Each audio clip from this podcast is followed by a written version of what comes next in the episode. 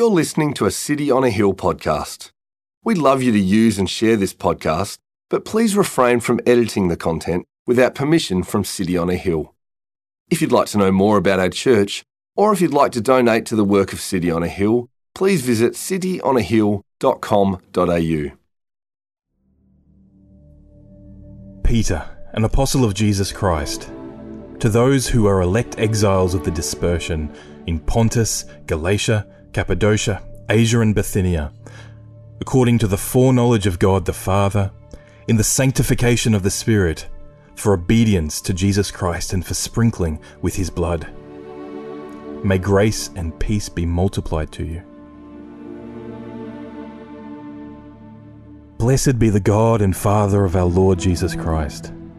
According to his great mercy, he has caused us to be born again to a living hope through the resurrection of Jesus Christ from the dead, to an inheritance that is imperishable, undefiled, and unfading, kept in heaven for you, who by God's power are being guarded through faith for a salvation ready to be revealed in the last time.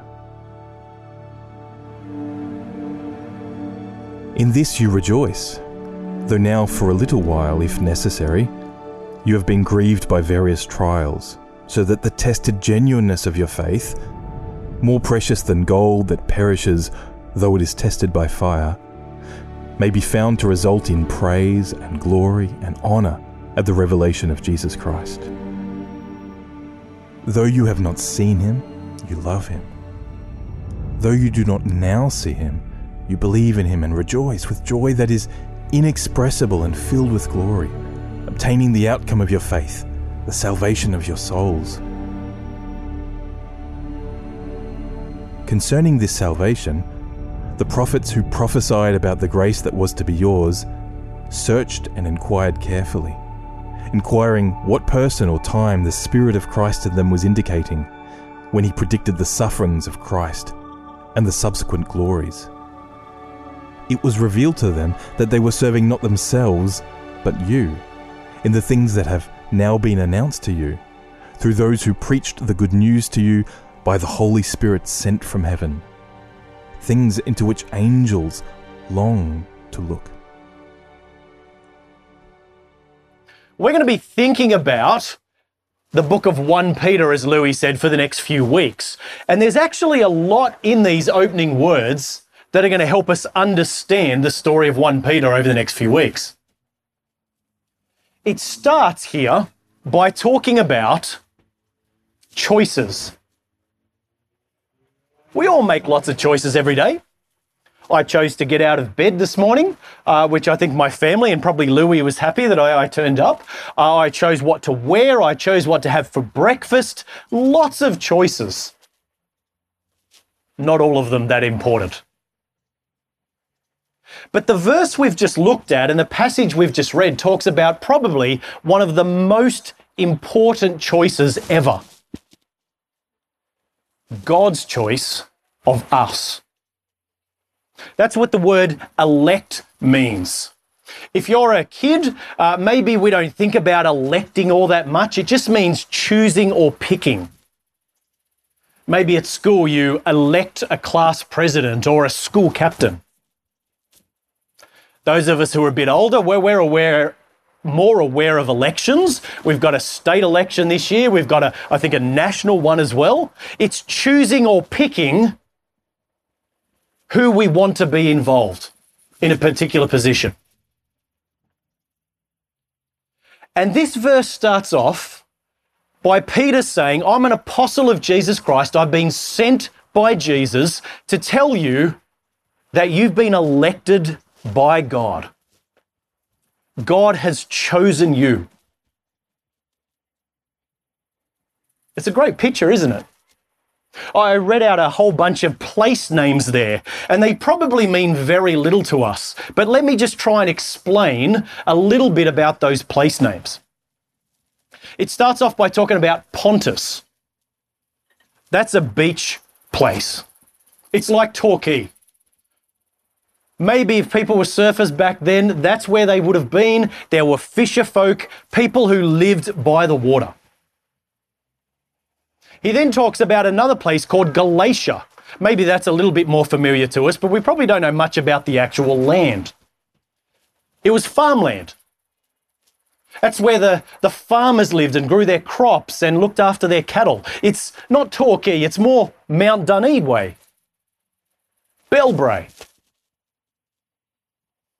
Then Peter said that he's writing to those in Cappadocia. I'm not sure there's an area like that down here. That was mountain land. They, they were hillbillies, they were miners. Very diverse areas, all of them. And Peter's saying God has elected people from amongst you. He's chosen and picked you to belong to his people. He mentions Asia next. That's not Asia as we understand it. It was a Roman province where heaps of people live. That, that was the big city. Maybe Geelong, maybe Melbourne, depending on what you think of when you think of big city. Wealthy and poor. Shop owners and servants. Amongst them, people chosen by God. And finally, he talks about Bithynia. It's, it's all a bit of a circular route that this letter would have gone to. And that was a place where, again, I don't know if we've got somewhere like that. That was woodland, that was bush. Trappers and hunters lived there. A diverse range of people chosen picked, elected by God. For what? Well, what I want you to do is if you've got a Bible there, I want you to look at verse 3. Verse 3. Uh, maybe if you've got your kids with you, you can read it out to them. If it's just you, read it in your head. What has God chosen us for? And that's a genuine question. I want you to call out an answer for me. Verse 3. It says he's chosen us, he's caused us to what? Who can tell me? To be born again. Again, I love that image. That's talking about family. I was born once into my family. I had no choice about that. Peter says these people in all these diverse areas have been born a second time into God's family. Just let that wash over you for a moment. God has chosen you to be in his family forever.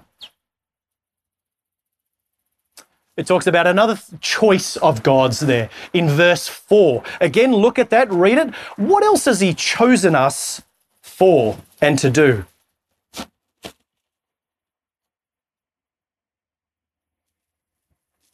We've been chosen, born again, for what end? Towards what? Anyone want to call it out? Yep. Big voice Levi. He doesn't have his Bible in front of him, so this could go anywhere.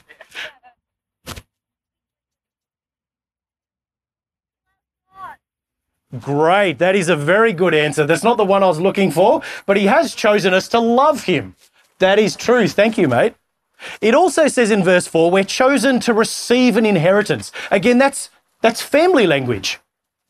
Sometimes in families, you're chosen to receive someone's possessions or someone's riches. God is the richest person I know. He has created all things, all things belong to Him, and He has chosen us to not only be part of his family, but to receive all of his riches. He wants to share every good thing with us. And there's one more thing there in this passage. It uh, talks about God's choice. It's there in verse 9. And we've reflected on this a little bit. He's chosen to save us. We're not part of his family. We're not going to get all these good things because we're good looking, we're, we're nice people, we deserve it. He's chosen to actually give these things to us despite the fact we don't deserve it. And so he's chosen to save us, to rescue us from sin so we can be in his family and have all these riches. God has chosen people from every walk of life to belong to him to be part of his people, to be in his family. And as I think about that, it means that we belong to God. When I think about that, I think about fingerprints. I got my phone here in my pocket. Recently, I had to sort of move to an online wallet, you know, COVID and all that. Who, uses cash anymore? And all of a sudden, for the first time ever, I've got to unlock my phone, my phone, no one else can do it, it belongs to me, with my fingerprint. Frustrates my kids no end, I think, now. and so, to help us remember that God has chosen us to belong to Him, I want to put a fingerprint on a few people. I'm not going to be too awkward here. So if you're a kid and you're happy to come up and for me just to press my thumb on your forehead, it's going to remind us that we belong to God now. We've been chosen by Him. My thumb is uniquely mine. And in the same way, Levi, I'm going to put it just on your hand there, okay? Just on the back of your hand. You have been chosen by God. You are uniquely Him, His. You have been chosen by God. You belong to His people. You have been chosen by God. He sent His Son to die for you and invite you into His family.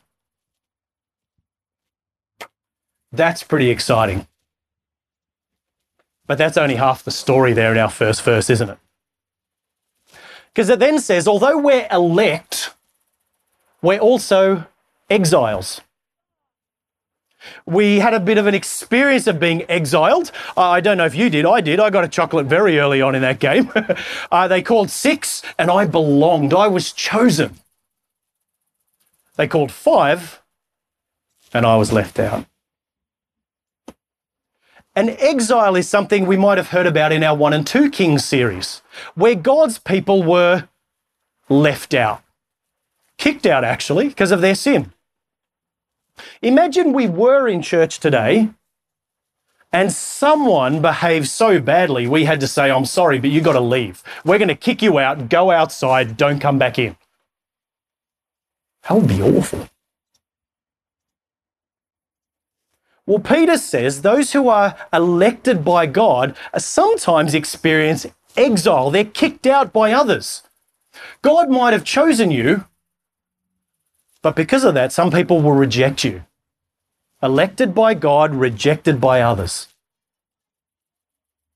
Again, if you look at your Bible passage there, it talks about some of the things these people were experiencing.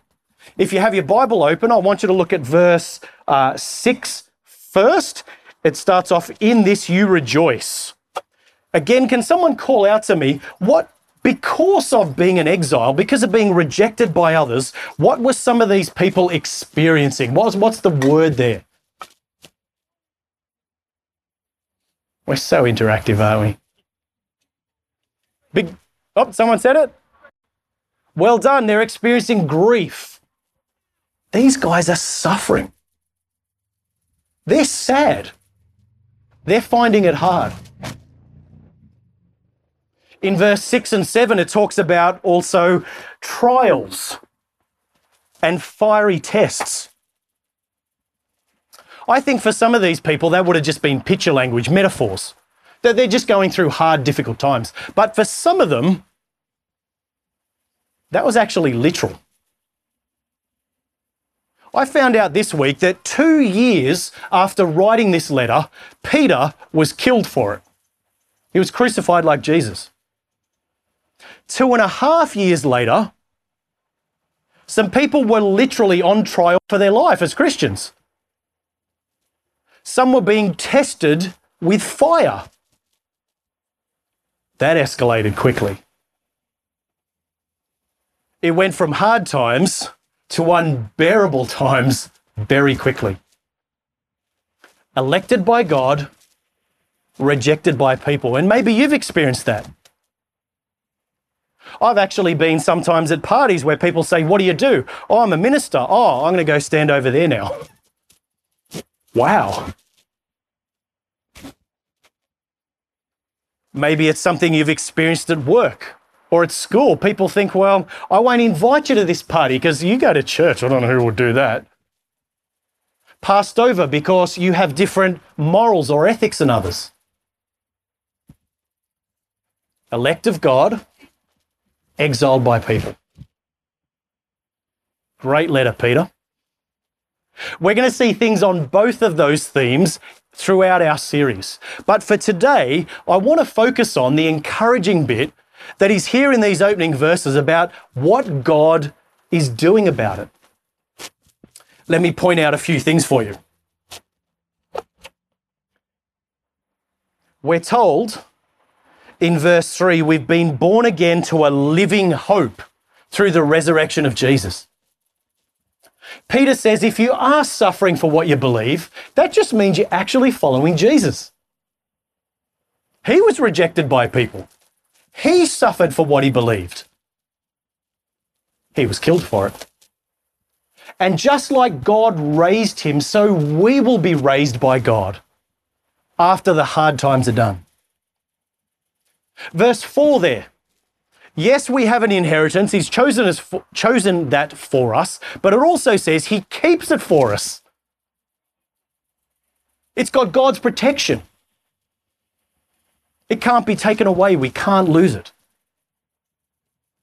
And I love most of all how it says in verse 5, uh, Louis read this out before. By God's power, you are being guarded through faith for a salvation ready to be revealed in the last time. The word there about being guarded is actually a word that means shielded. There might be hard times. But God is going to use his considerable, considerable power to shield us. Now, to think about this again, as we think about applying it, I need a volunteer. Oh, we've got Levi coming straight out. He's keen. Okay, mate.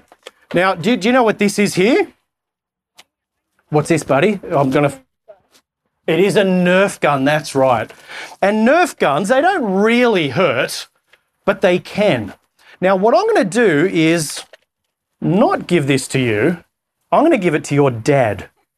And he is going to shoot you. True story. So here's your dad. If you can take that, uh, you just got to cock it each time. It's cocked presently.